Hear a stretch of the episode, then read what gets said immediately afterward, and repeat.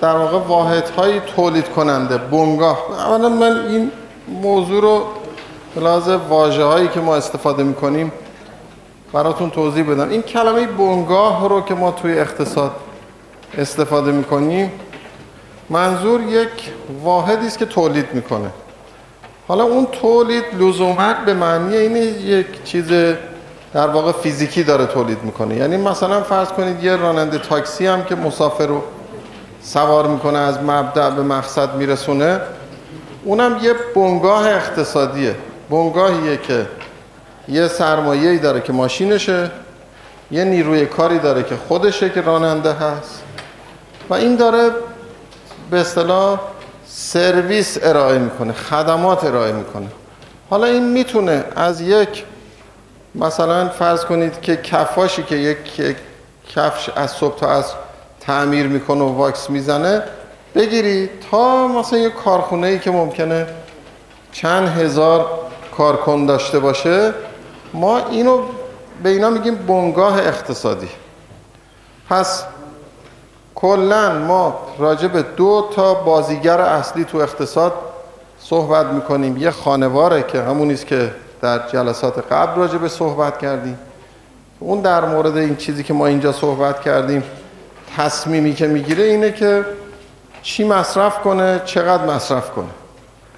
اینی که راجع به جلسه گذشته توضیح دادیم و امروز ادامه میدیم. میشه بازیگر دوم که در واقع تولید کننده هست و اون نهادی است که تصمیم می‌گیره چی تولید کنه و چقدر تولید کنه. در واقع این محصولی رو تولید می‌کنه که همون خانوار می‌خواد مصرف بکنه. حالا در ادامه این ما interaction بین بنگاه و خانوار رو در نظر می‌گیریم. ولی چیزی که اینجا ما جلسه گذشته توضیح دادیم این بود که یک به اصطلاح مفهومی وجود داره به نام تابع تولید. و اون بیانگر امکانات فنی هست که در اختیار بنگاه اقتصادی. امکان فنی به این معنی که اگه مثلا فرض کنید که نیروی کار یا سرمایه به معنی همین ماشینالات و تجهیزاتی که داره استفاده می‌کنه یه بنگاه اقتصادی افزایش پیدا بکنه مقدار تولید هم افزایش پیدا می‌کنه. این شکلی که اینجا داری به منحنیه همینجوری که ملاحظه می‌کنید سعودیه دیگه. یعنی اینکه با اضافه شدن نهاده های تولید عواملی که تولید رو روش اثر می‌ذارن اگه یکی از این نهادهای تولید زیاد بشه بقیه ثابت باشن مقدار تولید افزایش پیدا می‌کنه. اما این شکل به ما میگه که مقداری که افزایش پیدا می‌کنه به تدریج کمتر میشه.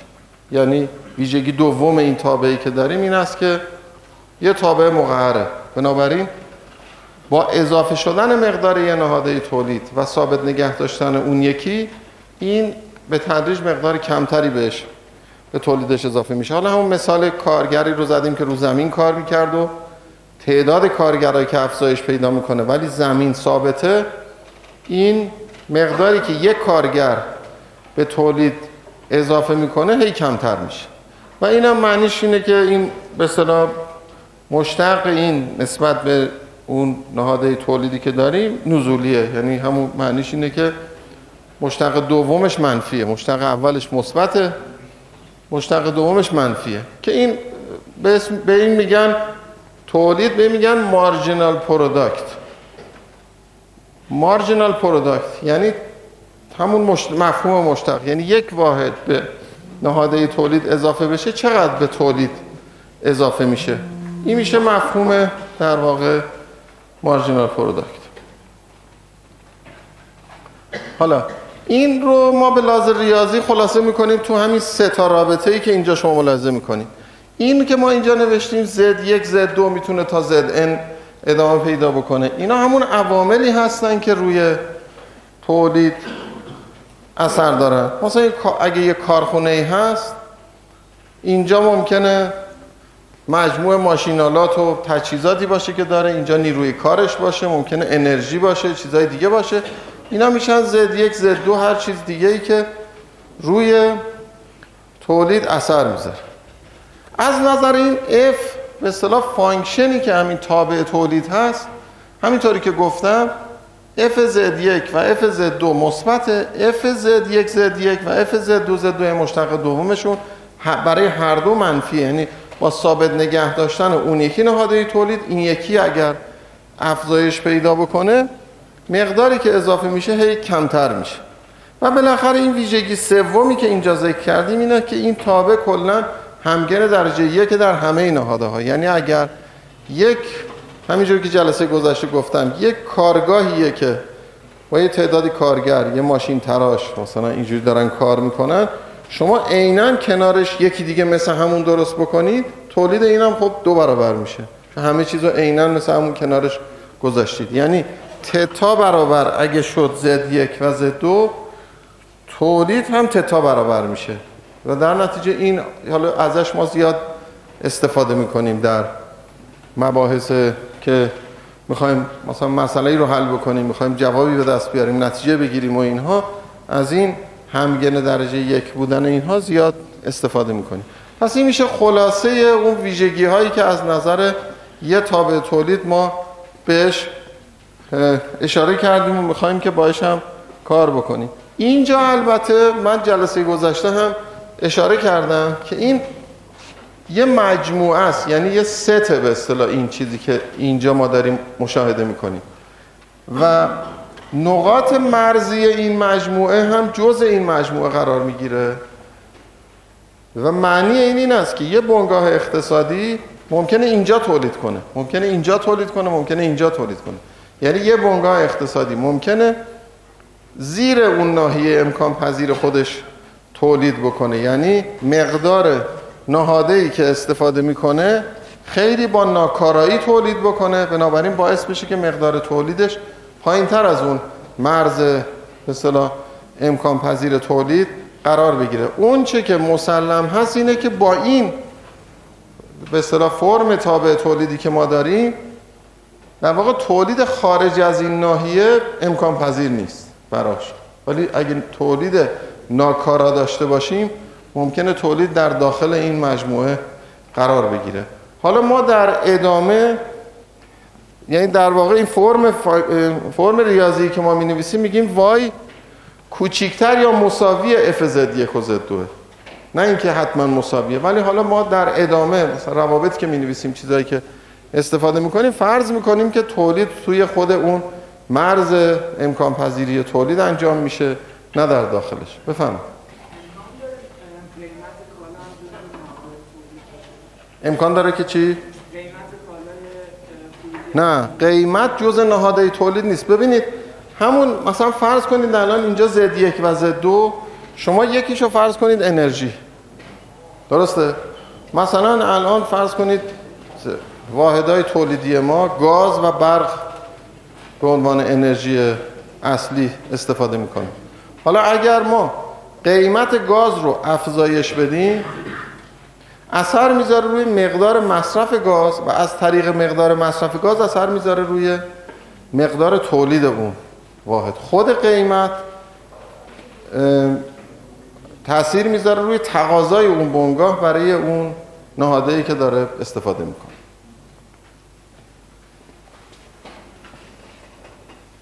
خب. حالا.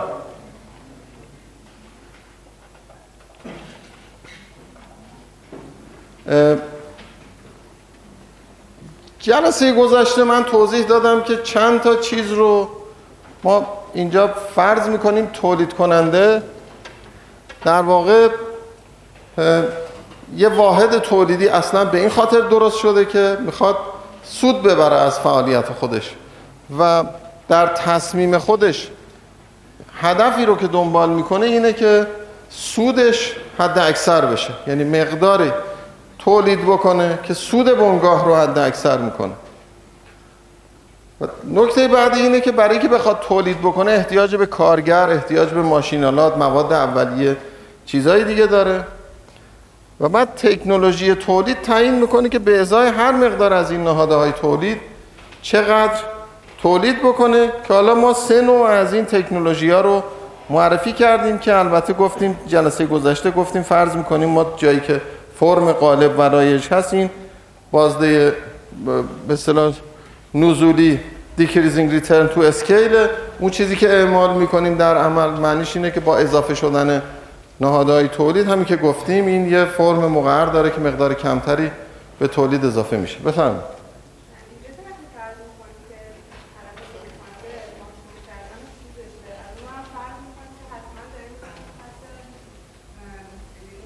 بله. درست. حالا می‌بینیم آیا اینطوری میشه یا نمیشه. چون اگر این در نقاط داخل عمل بکنه معنیش اینه که داره بد استفاده می‌کنه از نهادهای خودش.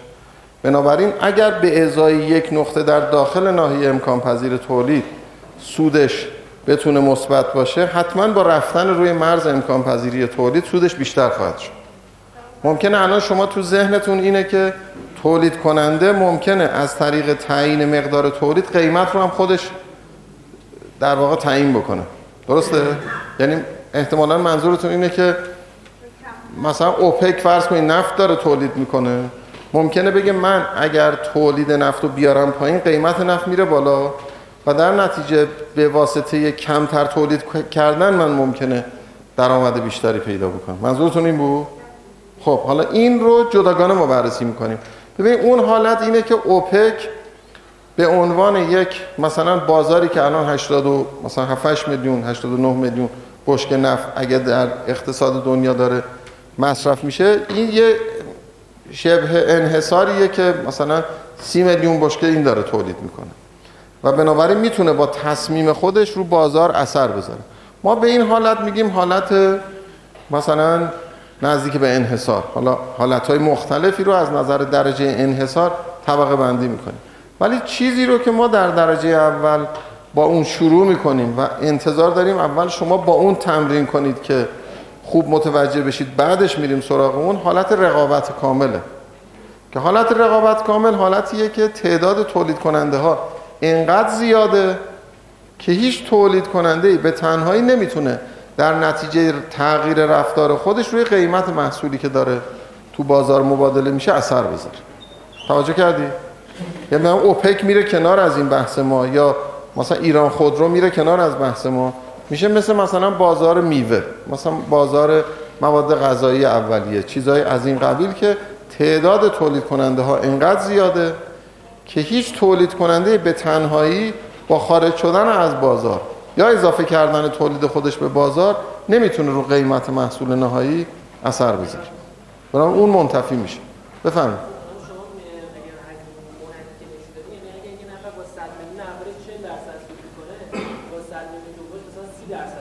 کجا ما اینو گفتیم؟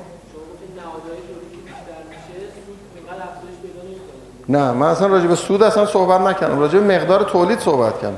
این منحنی که ما اینجا نشون دادیم صرفا رابطه فنی رو داریم بیان می‌کنیم. اصلا راجع به سود هنوز صحبتی ما نکردیم.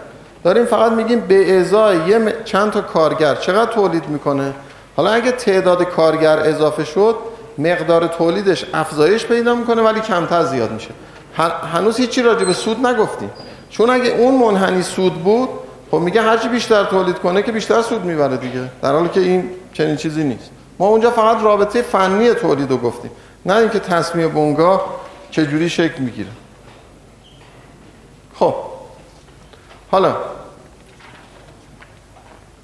اینجا همین که الان گفتیم چه برای ما مهمه بدونیم چه تعداد تولید کننده تو این بازار وجود داره. همین مثالی که الان زدیم. آیا راجع به مثلا ایران خودرو داریم تو بازار صحبت می‌کنیم که یه تولید کننده غالب هست در بازار خودرو یا راجع به بازار مواد غذایی داریم صحبت می‌کنیم که تولید کننده های متعدد وجود دارن. بنابراین چه تعداد تولید کننده در بازار وجود داره؟ این یک نکته دوم اینه که محصولاتی که بنگاه های اقتصادی تولید می‌کنن چقدر همگنه چقدر شبیه به همدیگه هستن چقدر از همدیگه متمایزن. نکته سوم این است که اگر یه بنگاهی اگر یک مثلا کسب و کاری وجود داره تعدادی تولید کننده توش هستن و اگه این, این کسب و کار کسب و کار سوداوری هست آیا ورود به این در واقع بازار یعنی تولید کننده های جدید تا چه اندازه راحت می‌تونن وارد بشن و تا چه اندازه موانع ممکنه براشون وجود داشته باشه؟ هم موانع برای ورود هم موانع برای خروج. خروج از کسب و کار یعنی ورشکستگی. ممکنه یه بنگاهی داره تولید می‌کنه ورشکست بشه بخواد خارج بشه. و از اون طرف بنگاه های جدیدی بتونن وارد بشن. کلا این به اصطلاح کسب و کاری که ما داریم ازش صحبت می‌کنیم چقدر امکان وجود داره که دیگران وارد بشن و چقدر در واقع تولید کننده موجود خودشو در معرض تهدید رقبای بالقوه می‌بینه. چقدر خیالش راحته که هر چقدر تولید بکنیش رقیبی نداره و بازار به اصطلاح بهش میگن کپتیو مارکت یعنی بازار اسیر. یعنی که این مصرف کننده اسیر این تولید کننده هر چی بخوان نخوان هر چی که باشه باید همینو تولید بکنه تا چه اندازه اینطوره و تا چه اندازه نه واقعا این هر لحظه خودش رو در معرض رقبایی می‌بینه که اونا می‌تونن بیان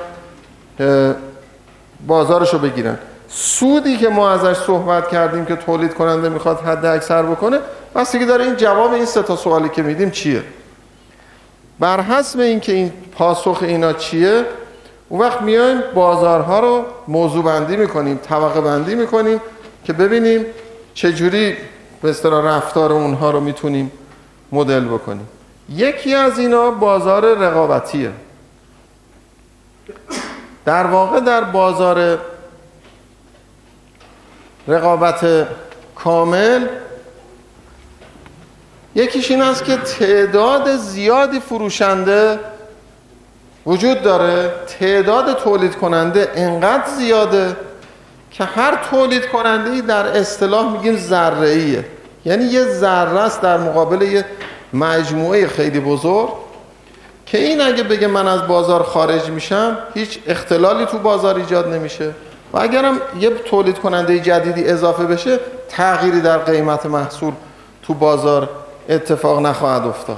بنابراین اون سه تا سوالی که مطرح کردیم فعلا یه موردش این است که ما از جایی شروع می‌کنیم وارد شدن تو این بحث که تعداد اون واحد هایی که دارن فعالیت می‌کنن به اندازه زیاده که هیچ یک بنگاهی به تنهایی اثرگذار روی قیمت در واقع محصولی که داره مبادله میشه نیست. این یک. دو اینکه کالاهایی که ارائه میشن تو این بازار همگن هستن. یعنی به همدیگه خیلی شبیه هم.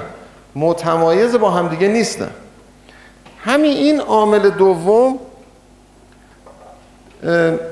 اگر شما ویژگی صنعت امروز دنیا رو نگاه بکنید یکی از ویژگی های بارز صنعت امروز دنیا مفهومی است که بهش میگیم product differentiation یعنی تمایز محصول.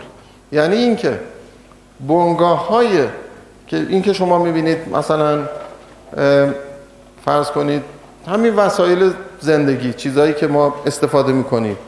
مثلا نمی‌دونم آب میوه گیری ماشین ظرفشویی ماشین لباسشویی. اتومبیل این چیزهایی که داریم نگاه می‌کنیم.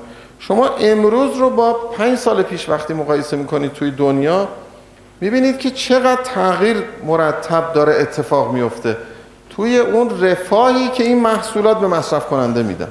یعنی شما قبلا باید خیلی با مثلا محدودیت های بیشتری استفاده می‌کردید از هر کدوم از این وسایل. و الان اون داره خیلی راحتی بیشتری به شما میده. اگه خودروه مثلا داره فرض کنید ایمنی بیشتری به شما میده. ترمزش مثلا فرق کرده وزن ماشین فرق کرده. حالا چیزهای مختلفی که اطمینان و ایمنی و سرعت و نمی‌دونم اینجور چیزها رو برای یه خودرو می‌بره بالا. خب حالا ما باید ببینیم اون بنگاه های اقتصادی که هزینه های سنگینی رو متحمل شدن تا اینکه آرندی بکنن و از طریق تحقیق و توسعه بتونن به یک مدل جدیدی از محصول برسن. اینا چرا این کار کردن؟ مثلا خیلی علاقمنده به مصرف کننده بودن گفتن ما احساس مسئولیت می‌کنیم مثلا مصرف کننده های ما می‌خوایم که در رفاه بیشتر باشن. می‌خواستن این کارو بکنن؟ یا اینکه نه. این می‌بینه که اگر محصولی رو تولید بکنه که بقیه هم دارن همون رو تولید می‌کنن این سهمی نداره توی بازار. تنها راهی که می‌تونه سود بیشتر ببره اینه که به واسطه اون نوآوری که می‌کنه که معمولا اینا قسمت آرندیشون قسمتیه که کاملا بسته است. هیچ کس نباید اطلاع درز بکنه که الان این بنگاه رو چی داره کار می‌کنه. که یه دفعه محصول جدیدی رو وارد بازار بکنه به هر میزانی که یه بنگاهی نوآوری داشته باشه قدرت انحصار پیدا می‌کنه. از اون قدرت انحصاریش می‌تونه استفاده کنه سود بیشتری ببره. یعنی این چیزی که اینجا ما الان داریم فعلا فرض می‌کنیم همه کالاها همگن هستن شبیه به هم دیگه هستن. که مثلا فرض کنید در مورد محصولاتی که تکنولوژی توشون خیلی موضوعیت نداره مثل میوه. مثلا فرض کنید میشه فرض کرد که بازار میوه بازار کاملا رقابت کامله و محصولاتش هم همگنن. یعنی خیلی شبیه به هم دیگه هستن اون چیزی که در سطح کشور داره. مبادله میشه. ولی هرچه به سمت محصولات پیچیده تر شما حرکت می‌کنید این تمایز محصول بارزتر میشه و عاملی میشه که بنگاه ها بتونن به درجاتی از انحصار در تنظیم رابطه خودشون با مشتری دست پیدا بکنه فعلا ما اینجا فرضمون بر اینه که مثل اینه که داریم راجع به بازار میوه صحبت راجع به بازار مواد غذایی صحبت راجع به چیزایی که خیلی کالاها به هم دیگه همگن هستن و بالاخره فرض سوم این است که بنگاه ها برای ورود به بازار و برای خروج از بازار از بازار با محدودیت جدی مواجه نیستن و آزادن. اگر یه بازاری داشته باشیم که این سه تا شرط در موردش صدق بکنه بهش میگم بازاری که در شرایط رقابت کامل به سر می‌بره. یعنی اون حالتی میمونه که ما به عنوان یه مثلا حالت پایه ازش استفاده می‌کنیم. یعنی چطور شما وقتی می‌خواید مثلا راجع به سقوط آزاد مدلش بکنید فرض می‌کنید استکاک هوا نداریم فرض می‌کنیم خیلی چیزا نیست بعد اول اونو به دست میاریم بعدش میایم چیزای دیگر رو بهش اضافه می‌کنیم. ما هم یه حالتی رو اول بحث می‌کنیم که حالتی است که درش رقابت کامل یا پرفکت کامپتیشن به اصطلاح برقرار هست. اول اونو مدل می‌کنیم بعدش اون وقت دیگه قسمت هایی که با این متمایزن راحت تر خیلی میشه مدل کرد. بفرمایید.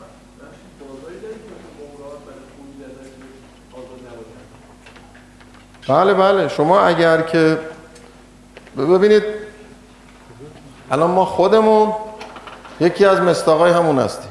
یعنی اینکه ورشکستگی خیلی پرهزینه هست برای ما. یکی از قوانین مهمی که در کشورهای دیگه خیلی روش بحث میشه و خیلی مبانی حقوقی مستحکمی داره قوانین ورشکستگیه.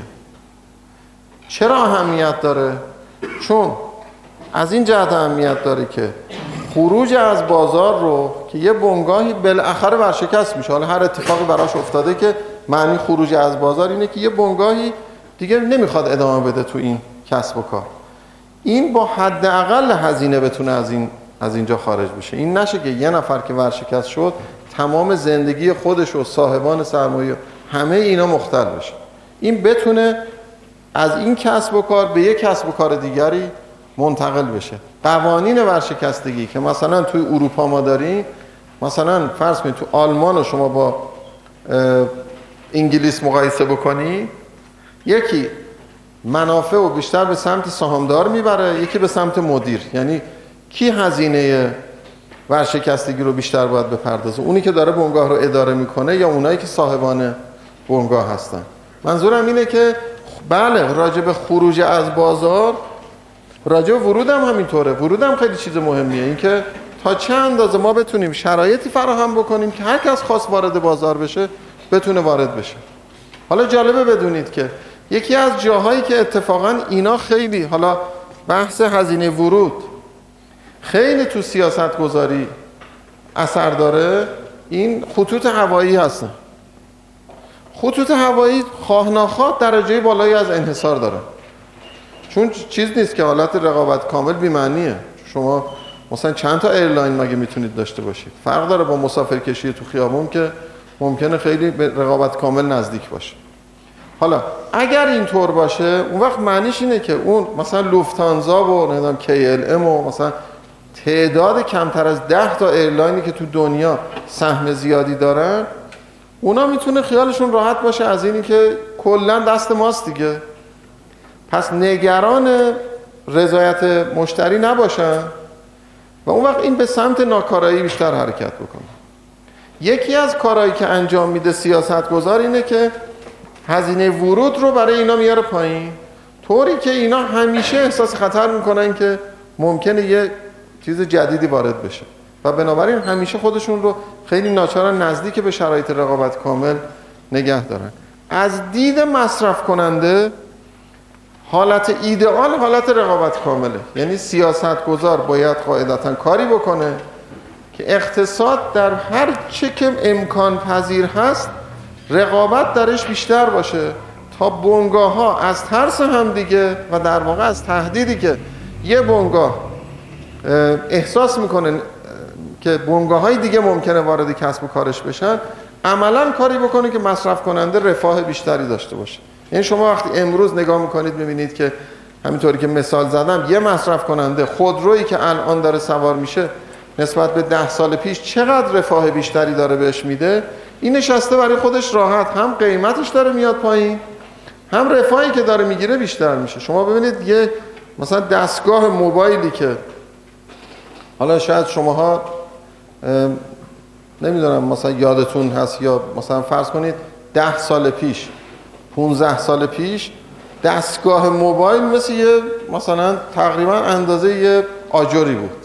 یعنی اینکه اندازه همین گوشی های بزرگی که بود. بعد امکانی هم نداشت که شما نهایت اینه که یک می‌تونستید گفتگو بکنید. این تحول به این زیادی که اتفاق افتاده همراه با کاهش قیمتش هم بوده. مصرف کننده اینجا نشسته داره استفادهشو می‌کنه. سیاست گذار چه کار کرده؟ سیاست گذار یه کاری کرده که شرایط رقابتی در بازار موبایل برقرار بشه تو دنیا مصرف کننده برای خودش داره استفادهشو می‌کنه. و تولید کننده ناچاره یعنی اگر یه ذره به اصطلاح قفلت بکنه رقیبش اومده اینو کلا حذف کرده و جانشینش شده. بنابراین مکانیزم رقابت مکانیزم خیلی بیرحمانه و خشنیه در واقع از یه جهت. اما بیرحمانه در جهت اینکه رفاه مصرف کننده حد اکثر بشه. بنابراین یکی از مسائلی که سیاست گذار قاعدتا باید خوب این رو بفهمه این است که من چجوری می‌تونم به مصرف کننده و به مردمم رفاه بیشتری بدم؟ جواب اینجا این است که شما رقابت بذارید بشه. بقیهش خودش درست میشه. بفهم. نه مخالف نیست. بذارید بریم جلو. ببین شما الان یه چیزایی تو ذهنتون دارید یه ارتباطی بین متغیرها می‌بینید که بعد به نظرتون می‌رسه که مثلا اگر مثل فرض کنید ما تو صنعت خودرومون الان میگیم که این ببین چقدر شغل ایجاد کرده. اگر شما بخواید رقابت برقرار بکنید این شغل همه از بین میره. خب؟ بعد بنابراین به این نتیجه می‌رسید که ما اگه بخوایم مثل اینی که تریداف وجود داره بین اینکه شغل بیشتر داشته باشیم یا مصرف کننده حق انتخاب بیشتری داشته باشه حالا اینو بریم جلوتر. شما خواهید دید که اینجوری نیست. در واقع یک ارتباطی بین متغیرات تو ذهنتون هست که حالا به تدریج اونا حالا میاد توی همین چارچوب مباحث که میگیم تنظیم مجدد میشه. اینجوری میشه. خب. خیلی خوب. حالا اگر که ما شرایط رقابت کامل رو بتونیم برقرار بکنیم در اقتصاد معنیش این است که رفتار این ایجنت هایی که دارن کار می‌کنن تولید کننده مصرف کننده اینا روی قیمت ناچیزه. قابل صرف نظر کردن هیچ کس نمی‌تونه بگه من امروز مغازم رو بستم از بین مثلا تو بازار میوه بعد بگه قیمت میوه رفت بالا. توجه می‌کنید این اصلا هیچ نقشی نداره. هیچ تأثیری نداره چه باشه چه نباشه هیچ تأثیری نداره. بنابراین این یک هر کدام از فروشندگان و خریداران بنابراین قیمت بازار رو داده شده می‌گیرن برای خودشون. یعنی میگن این قیمت من درش تأثیری ندارم بنابراین میگن پرایس تیکر هستن. قیمت پذیرن. واحد های تولیدی. یعنی قیمت رو درش دخالتی ندارن. راجع به مقدار تولیدشون فقط تصمیم می‌گیرن. درست همون سوالی که پرسیدن این بود که تولید کننده ممکنه بتونه هم رو قیمت اثر بذاره هم روی مقدار. اگه شرایط رقابت کامل باشه رو قیمت نمی‌تونه اثر بذاره. تولید کننده فقط راجع به مقدار تولیدش تصمیم می‌گیره که چه کار بکنه. خب حالا اگر ما شرط حد اکثر کردن سود رو بخوایم بنویسیم بنابراین این مقدمات رو به این خاطر من گفتم که وقتی رابطه ریاضیش رو می‌خوام بنویسم از اون ناچارم استفاده بکنم. به چه صورت؟ سود بنگاه هست. درآمد یعنی مقدار تولید ضرب در قیمت منهای هزینه. هزینه چیه؟ مقداری که از یه نهاد استفاده کرده ضرب در قیمتش مقداری که از اون یکی نهاد استفاده کرده ضرب در قیمتش. اینا با علامت منفی ظاهر میشن چون هزینه هستن. اینم درآمده. تفاضل اینا میشه سود بنگاه. مسئله ای که بنگاه می‌خواد حل بکنه اینه که من می‌خوام سودم رو حد اکثر بکنم این عبارت رو می‌خوام حد اکثر بکنم مشروط به این که چیه؟ مشروط به این که فعلا فرض می‌کنم زد دو داده شده هست به اون کاری ندارم. می‌خوام ببینم که چقدر تولید کنم تا اینکه سودم حد اکثر بشه. اون مقدماتی که من گفتم به این خاطر بود که من تو این مشتق گیری که برای اینکه می‌خوام اینو حد اکثر بکنم پی رو داده شده می‌گیرم. یعنی قیمت تابع مقدار تولید نیست. چرا تابع مقدار تولید نیست؟ چون شرایط رقابت کامل برقراره. اگر شرایط رقابت کامل برقرار نبود من می‌تونستم قیمتم همراه با تغییر مقدار تولید رو قیمتم اثر بذارم. یعنی در واقع من ممکنه یه وقتی سود رو اینجوری بنویسم بگم P Y منهای W1 Z1 منهای W2 Z2 بار. ممکنه یه وقتی من این P رو بگم داده شده هست می‌خوام اینو حد اکثر بکنم. یه وقتی هست ممکنه بگم P Y در Y. منهای W1 Z1 منهای W2 Z بار دو. اگر اینجا گفتم P Y در Y بعد مشتق که می‌خوام بگیرم چی میشه؟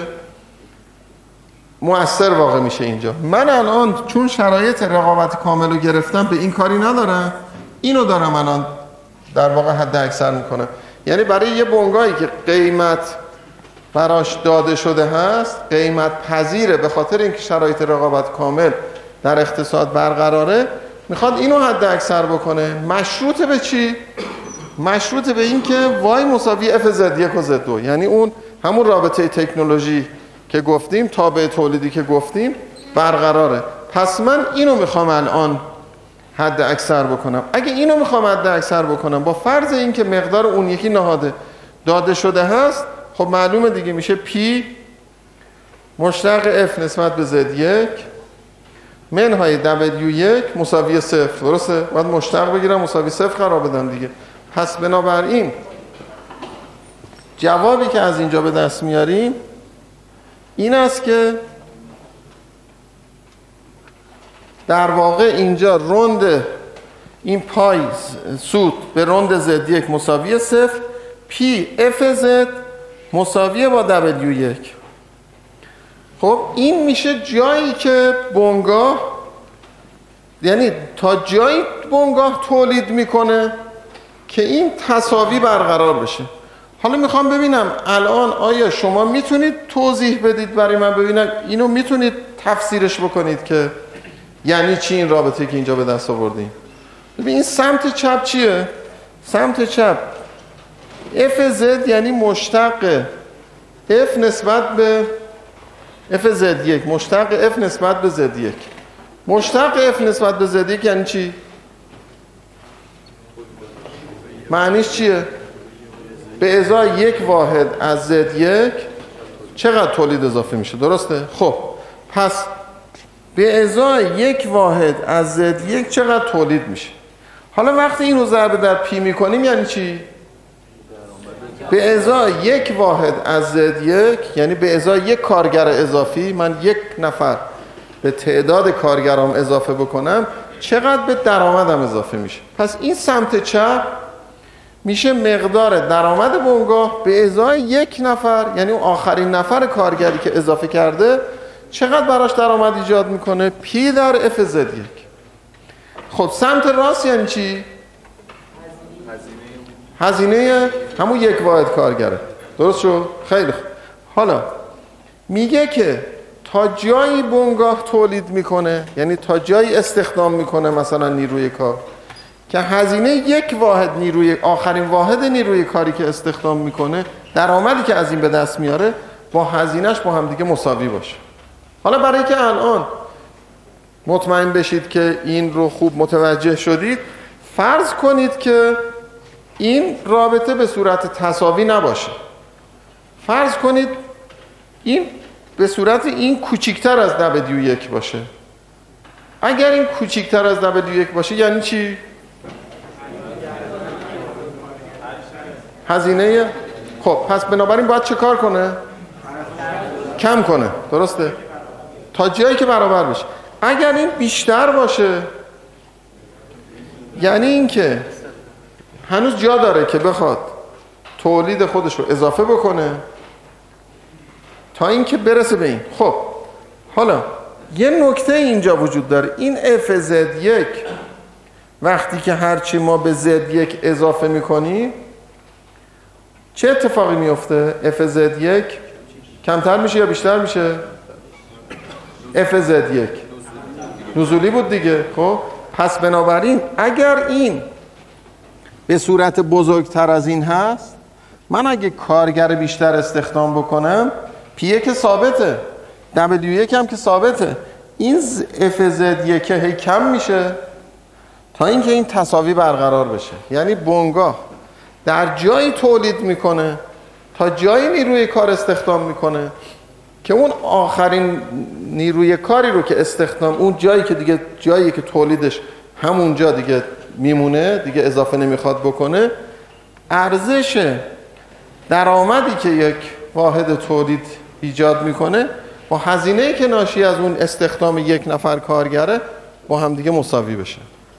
توجه کردید این به معنی برابری درآمد با هزینه نیست این برابری بر در واقع مشتق اینه با مشتق این. یعنی آخرین واحد درآمدی که ایجاد میشه با آخرین واحد هزینه که براش ایجاد میشه با همدیگه مساویه. و بنابراین معنیش اینه که به ازای این سود بنگاه حد اکثر میشه. یعنی اگر بنگاه در این مقدار تولید بکنه سودش حد اکثر میشه. مثل این میمونه.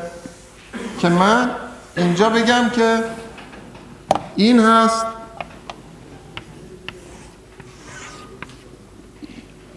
این هست شکل تابع تولید.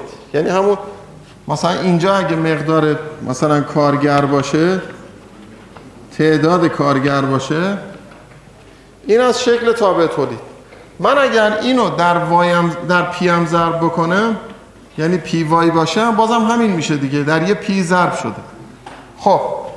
این الان منحنی چیه؟ منحنی درآمد بنگاهه این منحنی درآمد بنگاه خب.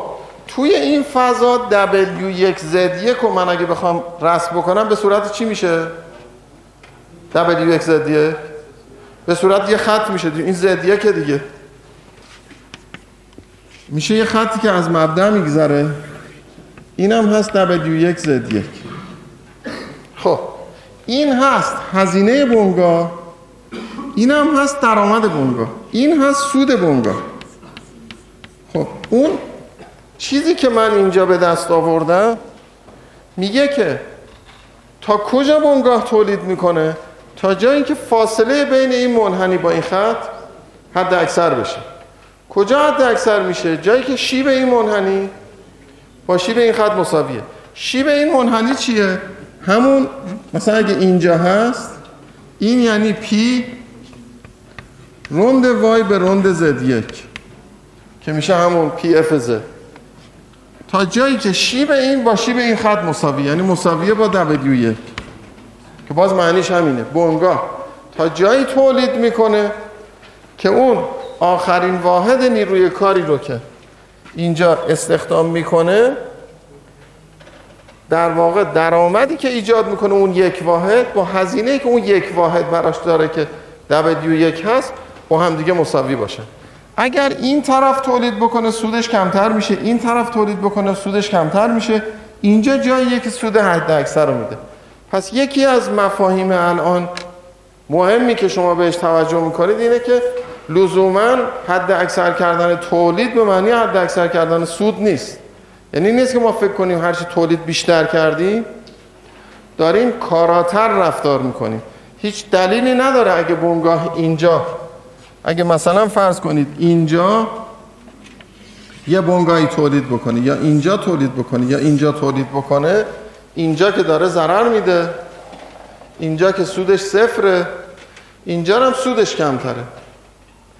یعنی در واقع اینجا مثل این میمونه که حالا میگن مثلا اینا که مفهوم سود رو یه وقتی هست میگن که مثلا اینا که سودجو هستن این که این که سودجو خب این که اگه اینجا باشه این میشه ضررجو در واقع. یعنی که دنبال اینه که ضرر خودش این میشه سر به سرجو یعنی که اینجا هم که میشه خب سود منتها ناکارا داره استفاده می‌کنه از عوامل تولید خودش.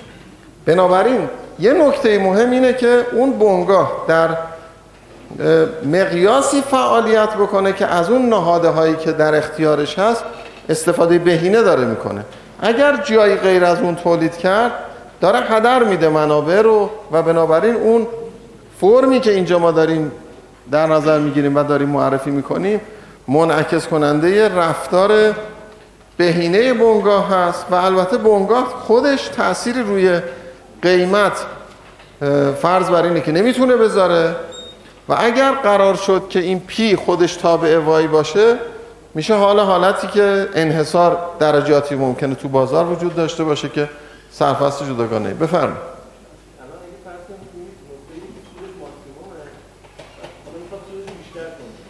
دیگه نمی‌تونه بیشتر خب؟ هیچی. ببینید ما الان اینجا همینجوری که از این مسئله شما ملاحظه می‌کنید من اینجا یک بهینه سازی مقید نوشتم دیگه. درسته؟ گفتم تابع تولید داده شده هست و من می‌خوام سودم رو حد اکثر کنم. توجه می‌کنید؟ حالا اگر این تابع تولید عوض بشه خب مسئلهش هم عوض میشه. یعنی دیگه این مسئله نیست دیگه. میشه یک مثلا فرض ممکنه این باشه. یه تابع تولید دیگه ای باشه و یه جواب دیگه هم از توش در میاد. یعنی مادامی که بنگاه اون قواعد حاکمه بر عوامل تولید رو داده شده گرفته باشه جوابش میشه این. اون که عوض بشه خب فرمول هم عوض شده جوابش هم عوض میشه. بنابراین شما ممکنه مثلا ببینید یک بنگاه مثلا با یه تکنولوژی یه مقداری جواب می‌گیره. مثلا فرض کنید ممکن نیروگاه شما در نظر بگیرید. نیروگاه گازی باشه یا نیروگاه سیکل ترکیبی باشه. اون با یه تکنولوژی داره یه F ی داره این یکی هم یه F دیگه ای داره. خب اون یه سایزی براش بهینه است این یه سایز دیگه براش بهینه است. نمی‌تونید شما دیکته کنید به اینا که شما باید با یه چیز ثابت تولید بود فرق می‌کنه دیگه.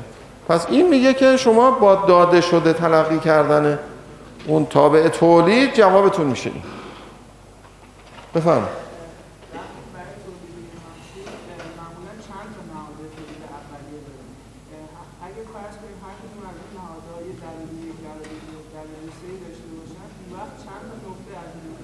نه نه چند تا نقطه نمیشه. اینا برای یکی شما نوشتید دوباره برای اون یکی می نویسید خب؟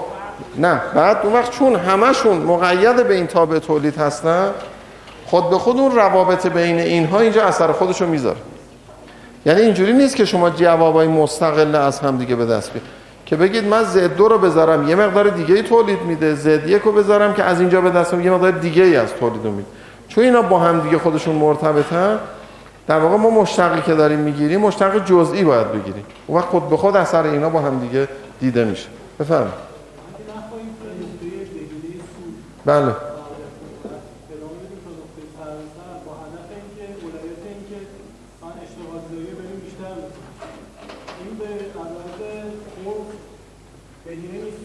بله. نه لزوما. به خاطر اینکه شما اگه اینجا تولید بکنید درسته که دارید تعداد کارگر بیشتری رو استفاده می‌کنید تو این نقطه.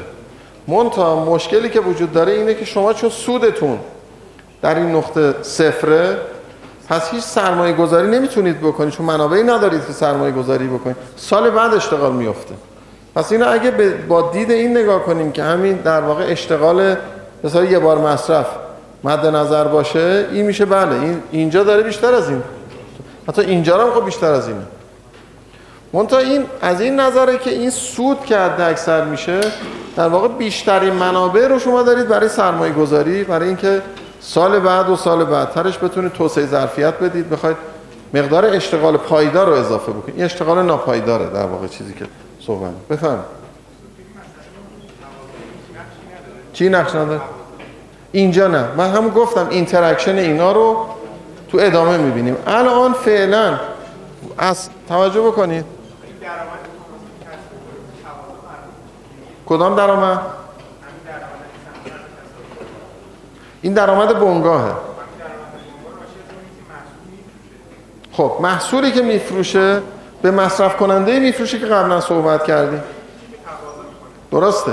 ما الان داریم اونجا آخر بحث مصرف کننده آخرش رسیدیم به یک منحنی تقاضا. از فصل قبل. اینجا آخرش می‌رسیم به یه منحنی عرضه. بعد منحنی عرضه و تقاضا رو با هم تقاطع میدیم. میشه اینکه اثر متقابل این با احتساب رفتار مصرف کننده و رفتار مصرف کننده با احتساب رفتار تولید کننده. الان فعلا داریم اینا رو فعلا تو ذهنمون جدا جدا داریم بحث می‌کنیم. بعد interaction ش رو تو ادامه می‌بینیم. بفهم.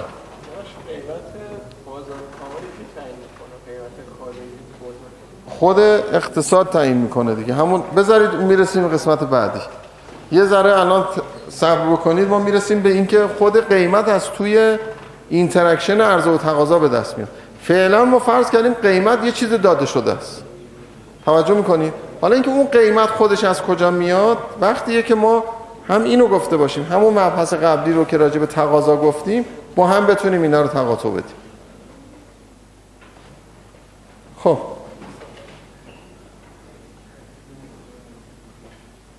خب حالا این البته یه جور دیگه نمایش همین منحنیه که من الان صحبت کردم که مثل همینه. حالا این شاید اینو الان شما راحتتر می‌تونید با نگاه کردن دنبال بکنید که کجا این چیز میشه کجا در واقع سود حد اکثر میشه؟ جایی که شیب منحنی با شیب خط مساویه که معنیش همین.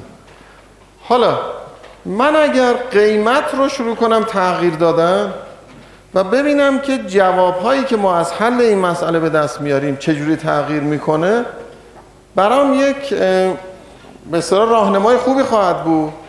که اگر قیمت یه محصولی تغییر بکنه تصمیم بنگاه برای تولید چطوری تغییر می‌کنه؟ مثلا فرض کنید اگر قیمت به فرض چیز بشه. مثلا قیمت افزایش پیدا بکنه. خب؟ اگه قیمت افزایش پیدا بکنه تو این شکلی که من رسم کردم چه اتفاقی میفته P Y میره بالات یعنی مثلا میشه اینجوری. این میشه مثلا P یک Y این میشه P دو Y. خب حالا این که ثابته شیب این خطه که ثابته. من دوباره باید جایی رو پیدا بکنم روی این منحنی جدید که شیب این منحنی با شیب اون خطه با هم دیگه مساوی شده درست شد؟ خب این بنابراین با توجه به اینکه این منحنی تقعر داره میاد به سمت بالاتر. مثلا میشه اینجا. خب حالا من میام یه من... اینجا یه دستگاه محور مختصات رسم می‌کنه. اینجا رو می‌ذارم پی اینجا رو می‌ذارم وای یعنی همون مقدار تولید. میگم این منحنی برای P یک رسم شده. پس این مثلا هست P یک. از توی این یه Y یکی هم در آوردم که متناظر با این مقدار از استخدام نیروی کار بوده. بنابراین این میشه مثلا اینجا. این میشه یه نقطه. نقطه دوم چیه؟ من P رو اضافه کردم. شده اینجا. P بیشتر از این هست P یک. این هست پی دو. این از اینجا. اینو من اضافه کردم. یه نقطه به دست آوردم که بیشتر از اینه. این هم میشه مثلا اینجا. حالا می‌تونم اینو مثلا کمتر کنم. هی می‌تونم ادامه بدم دیگه. این میشه مثلا پی صفر وای باشه. که میافته یه نقطه قبلتر. دوباره میشه اینجا. خلاصه من می‌تونم اینا رو به هم دیگه وصل بکنم. و از توش یه منحنی سعودی در بیارم. معنیش اینه که هرچه قیمت محصول افزایش پیدا می‌کنه با فرض اینکه اینا ثابت باشن یعنی بقیه قیمت ها ثابت باشن مقدار تولید بهینه بنگاه افزایش پیدا می‌کنه. توجه داشته باشید که این منحنی که من اینجا رسم کردم تمام نقاطی که روی این منحنی قرار گرفتن نقاطی هستن که سود بنگاه به ازای اون مقدار قیمت ماکسیمومه. در واقع این منحنی مکان هندسی پی و وای هایی هست که به ازای هر پی داده شده سود بنگاه حد اکثر می‌کنه. پس این منعکس کننده رفتار بهینه بنگاه در واکنش به مشاهده قیمت های مختلفی که وجود داره. اسم اینو می‌ذاریم منحنی عرضه بنگاه. یعنی میشه اینی که بنگاه با چی تصمیم می‌گیره که چقدر تولید بکنه؟ اگر شما قیمت یه بنگاه رو اینجا تعیین بکنید نمی‌تونید ازش انتظار داشته باشید اینقدر تولید کنه. بنابراین اگر شما قیمت مثلا فرض کنید که ما یکی از سوالات خیلی مهم شاید برای هر کسی که بخواد مثلا اقتصاد خودمون رو بخواد بررسی بکنه اینه که ما تقریبا شاید مثلا بیش از سی ساله که گفتیم می‌خوایم تو گندم خودکفا بشیم. خب گفتیم گندم باید ما تولید که می‌کنیم انقدر باشه که هیچ واردات گندم نداشته باشیم. خب این یعنی یه هدفی بوده که برنامه اول که 1368 تا 72 بوده مجلس به وزیر کشاورزی به دولت تکلیف کرده. شما باید یه جوری برنامه ریزی بکنی. تا آخر برنامه شما خودکفا شده باشی. خب این شد برنامه اول برنامه دوم برنامه سوم. تا شد مثلا ما رسیدیم سال 1300 و نمی‌دونم مثلا 81 82 گفتیم که آه دیگه خودکفا شدیم دیگه جشن خودکفایی گرفتیم و اینا. بعد دوباره دوباره شدیم هم یعنی اینکه ما یه هدفی گذاشتیم که یعنی واردات گندم ما صفر باشه. بعد شدیم بزرگترین وارد کننده گندم دنیا. توجه نه اینکه یعنی بگیم مثلا یه ذره خطا بوده. خب این این رو می‌خوام با استفاده از این منحنی براتون توضیح بدم و منظورم اینه. ببین یه وقتی هست ممکنه میگید که چرا اینطوری شده؟ میگی که مثلا خب مثلا خوب برنامه ریزی نشده. مثلا از این چیزهایی که هیچ مطلبی توش نیست. یعنی میگیم که مثلا چه کار کردیم؟ ما به اندازه کافی دقت نکردیم مثلا در برنامه ریزی مثلا چیزایی خب این یعنی آخرش میگه خب بالاخره من نفهمیدم که چی شد. یعنی ما بالاخره چی باید انجام می‌دادیم که انجام ندادیم؟ حالا مشکل کجاست؟ مشکل اینه که ما میگیم درسته که می‌خوایم خود کفا بشیم تو گندم. اما نون باید ارزون به دست مردم برسه. شما برو ببینم چه هنری می‌تونی بکنی که با این پی پایین تولید حد اکثر رو بگیری. توجه می‌کنی؟ یعنی چیزی که ما می‌خوایم چیزی که نمیشه.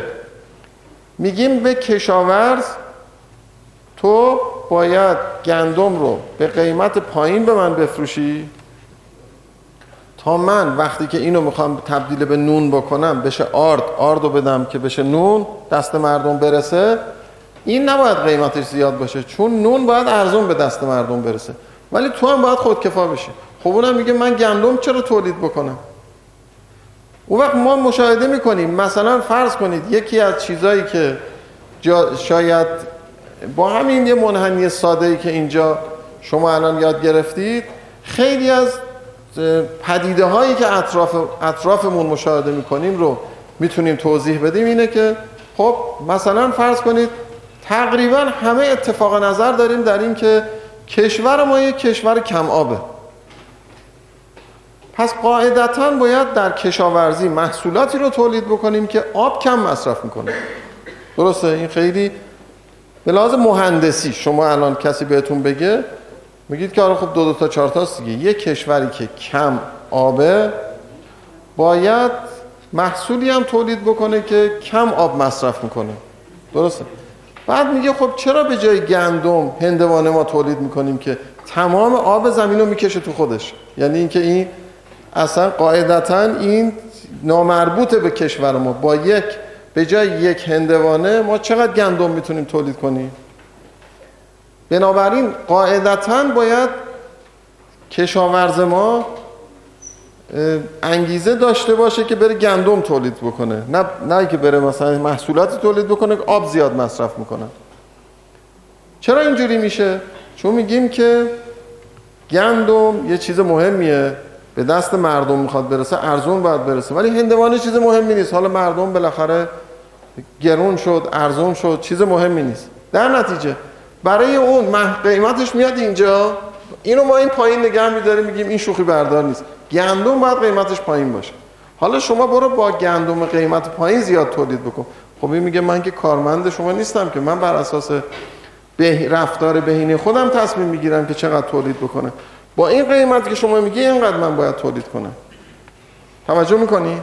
یعنی علامتی که ما یا این که ما همین سوالی که من اون جلسات اول مطرح کردم اینجا برای شما که چرا پالایشگاه ما به جای اینکه بنزین محصول اصلی باشه که تولید می‌کنه میره نفت کوره تولید می‌کنه که محصول درجه چنده. چرا اینجوره؟ چون نفت کوره رو کسی کاری نداره. میگه اگه اینو رفتی صادرم کردی. چیزی که درآمدش مال خودت. ولی بنزین رو نمیشه. بنزین رو باید حتما به قیمت پایین تولید کنی. خب میگه من کم بنزین تولید می‌کنم. به جاش میرم اونی رو تولید می‌کنم که آزادترم. ولی اونیه که ما نمی‌خوایم. اون میره چیزی تولید می‌کنه که نباید تولید کنه. چون علامتی که می‌گیره علامتی که انگار بهش میگه تو برو همون رو تولید کن. در واقع ما بهش میگیم بنزین تولید نکن. برو اینو تولید کن. پیام عملی ما اینه ولی پیام شفاهی ما اینه که نه بنزین خیلی مهمه. شما بنزین تولید کن. توجه می‌کنی؟ یا یه وقتایی مثلا می‌گفتن که یکی از همکارای ما خیلی سالهای پیش تعریف می‌کرد میگم من توی یکی از این چیزای به اصطلاح واحدهای تولیدی می‌دیدم که اینا مثلا فرض کنید از این چیزای آب گرم کن و اینا درست می‌کردن اون سالهای قبل. بعد می‌گفت که من می‌دیدم که اینا چون ورق چیز می‌گیرن ورقی که می‌خوان این بدنه آلومینیوم بدنه آب گرم کنو باش درست بکنن اینا این دستگاه چیزو که می‌خواد به اینا برش بده یه جوری می‌زنن که یه مقدار زیادی از اینا از بین می‌بره. در حالی که اینو می‌شده خب درست کار کنی که این ضایعات حداقل باشه. ببری شما باش آب گرم کن درست کنی دیگه. بعد میگم من اول فکر کردم اینا اشتباه دارن می‌کنن. مثلا باید به اینا آموزش داده بشه که مثلا شما برش می‌خواید بدید. اینو درست برش بدید که حداقلش بمونه. بعد می‌گفت دیدیم که این داستانش اینطوریه که آب گرم کن. میگن قیمتش باید انقدر بیشتر نباشه. اینو که شما می‌خواید بفروشی چون مردم می‌خوان ببرن بذارن تو خونشون این نباید قیمتش زیاد باشه. ولی این میگه آخه من که اینجوری ضرر میدم با این آب گرم کن با این قیمتی که شما میگی. میگه خب این قرازای تولید و اینا تو اینایی که ورقایی که میمونه اونو بفروش. با اون درآمد کم کن کسب کن. بازرس ما هم هر چند وقتی بار میاد بازرسی می‌کنه ببینه که درست داری کار می‌کنی یا نه. میگه خب اینو من به اینا میگم هر یه برشی بزنی. که اینا بهش قرازه. در واقع این هنرش در قرازه تولید کردنه. می‌خواد که قرازه تولید کنه. یه تعدادی هم ضمن آب گرم کن در واقع عرضه می‌کنه. ولی اصلش داره قرازه تولید می‌کنه. حالا می‌خوام بگم که این چیزی رو که اینجا ما ملاحظه می‌کنیم این که من گفتم اینا مکان هندسی پی و وای هایی که سود بنگاه رو حد اکثر می‌کنه رفتار طبیعی بنگاه اینه که سودش رو می‌خواد حد اکثر بکنه. حالا علامتی که ما بهش میدیم تصمیم اون رو و رفتار اون رو بر اساس این تصمیم به عنوان واکنش به این تصمیم تعیین می‌کنه. اگر اون دید شما قیمت رو دارید اینجا تعیین می‌کنید خب اونم کم تولید می‌کنه. بالاخره یه سوال یه سوالی که برای همه ما قاعدتا باید مطرح باشه اینه که مثلا فرض کنید چرا ما به عنوان کشوری که رتبه یک در ذخایر گاز دنیا هستیم؟ با کمبود گاز مواجهیم. نباید اینجوری باشه دیگه. یک کشوری که اول تو دنیا باید خیلی از دنیا باید کشورهای دیگه باید وابسته به گاز ما باشه بعد ما خودمون چرا باید با چیز باشیم؟ با کمبود گاز مواجه باشیم. تا یه ذره سرما میشه. زود باید چیزو الان شما این که می‌بینید ما توی زمستان گاز خونه ها رو می‌تونیم بدیم به این خاطره که نیروگاه های ما دارن با گازوئیل کار می‌کنن. گازوئیل مثل اینه که شما طلا بدید به نیروگاه برق بگیرید ازش. چون یه سوخت فوق العاده گرون الان یه لیتر گازوئیل توی ترکیه حدود 7000 تومن 8000 تومنه. حالا ما اینو داره میدیم نیروگاه برق تولید میشه. برقش همینجوری خلاصه هدر میره دیگه. می‌خوام بگم که این چیزی که در اینجا وجود داره ما چون قیمت رو پایین تعیین می‌کنیم هر چه که قیمتش رو پایین گذاشتید مقدار تولیدش هم کم میشه. نمیشه بهش توصیه اخلاقی بکنید که علا رغم اینکه این قیمت پایینه شما مسئولیتت در اینه که حد اکثر تولید بکنید توجه می‌کنید اون بر اساس همین خودش رو تنظیم می‌کنه. و شما یه دفعه متوجه میشید که چیزایی ما داریم تولید می‌کنیم. شاید یکی از چیزهای جالب براتون بگم که خیلی نشون میده که اینا چقدر واقعیه. یعنی چقدر در عمل مردم همینطور تصمیم می‌گیرن.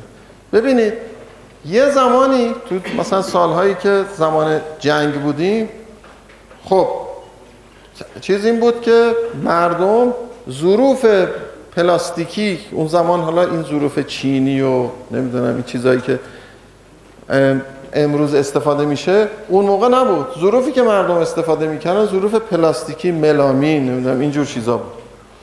بعد اینا رو می‌گفتن که چون ظرف پلاستیکی رو مردم تو زندگی خودشون استفاده می‌کنن قیمت اینا باید پایین باشه. ولی شما اگر مثلا فرض کنید چیزایی که برای ما حساس ما روش حساسیت داریم باید قیمت پایین بدید. ولی مثلا فرض کنید عروسک مثلا شما خواستید درست بکنید نمی‌دونم اسباب بازی درست بکنید اینا. اونا رو کاری نداریم چون اونا مهم نیست. حالا بالاخره خانواده هایی که وضعشون خوبه می‌خوان مثلا برای بچهشون اسباب بازی بخرن. ولی ظرف و ظروف و اینا رو باید با قیمت پایین. شما عرضه بکنید.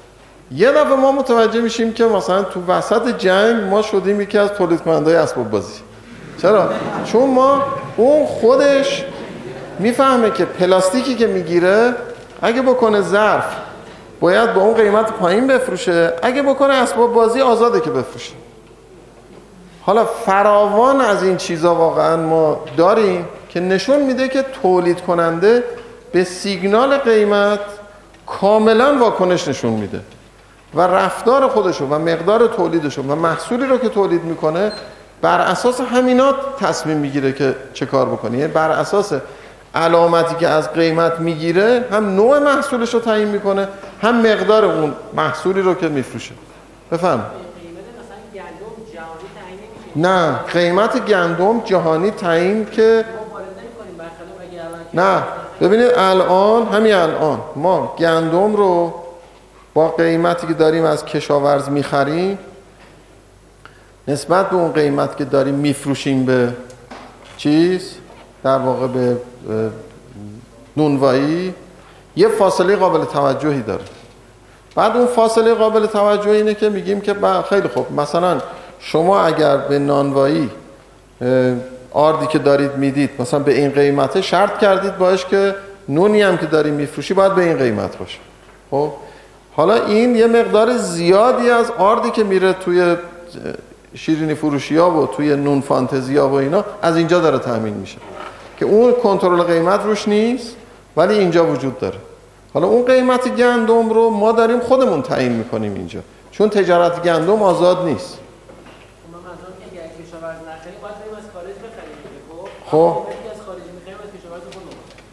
خب؟ خب. چون ما نرخ ارز رو می‌تونیم اونجا کنترل بکنیم بنابراین با قیمت پایین تر عملا یعنی صرف می‌کنه که وارد کنیم تا بخوای از کشاورز به قیمت بالاتر بخری.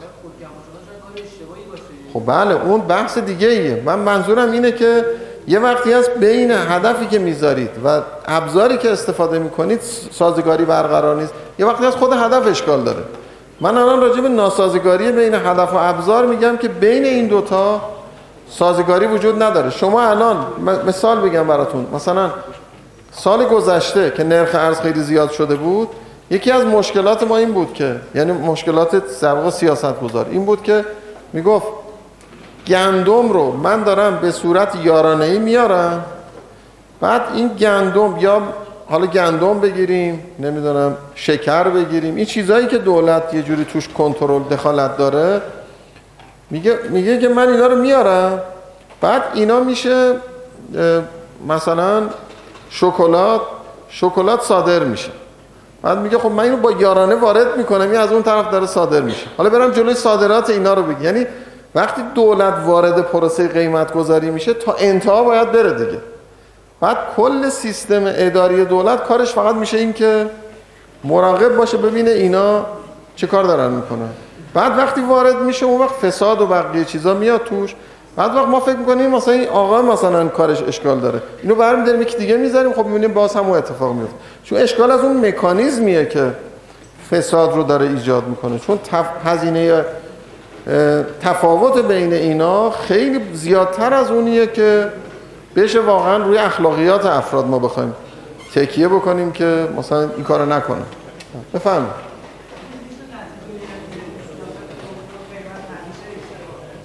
سیاست کنترل قیمت در جایی فقط موضوعیت داره که انحصار باشه. توجه می‌کنید؟ اگر یک محص تولید کننده ای انحصاری داره یک محصولی رو عرضه می‌کنه اون یه جور رگولیشنی باید براش حاکم باشه. باز به معنی کنترل قیمت به این معنی که ما میگیم نیست.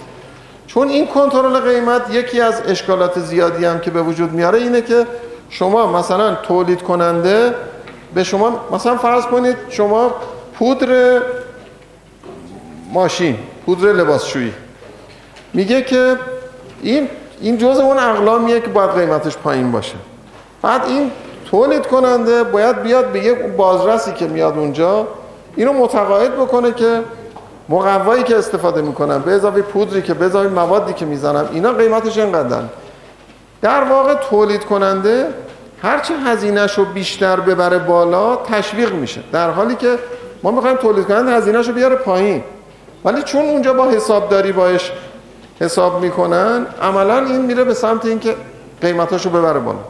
بله نکته اصلی که اینجا وجود داره اینه که شما اگر شرایط رقابت برقرار بکنید خود بازار کنترل قیمت می‌کنه. چون اونی که نمی‌تونه حذف میشه و اونی که رفاه بیشتر به مصرف کننده میده میمونه. ولی اگه شما دخالت کردید شما قیمت رو تعیین می‌کنید دیگه. شما که تعیین کردید میشه همین اتفاقی که میفته یعنی ما یه دفعه متوجه میشیم که چیزایی که قاعدتا توش مزیت داریم و چیزایی که مهمه کم تولید میشه. یعنی یکی از یکی از مسائلی که تو اقتصاد ما الان خیلی بارزه اینه که چیزایی رو ما خوب تولید می‌کنیم که معمولا دولت درش دخالت نکرده. و تو چیزایی مشکل هر محصولی که شما دیدید توش مشکل داری برید بگردید ببینید حتما یک چیزی توش هست یک کنترل قیمتی توش داره اعمال میشه. و اتفاقا اونا چیزای مهم هم هستن. و بنابراین این باعث میشه که کل تخصیص منابعی که تو اقتصاد صورت می‌گیره به شکل نادرستی انجام میشه و ترکیب تولید ما بشه یه ترکیب تولید خیلی ناکارا خیلی خوب بفهمید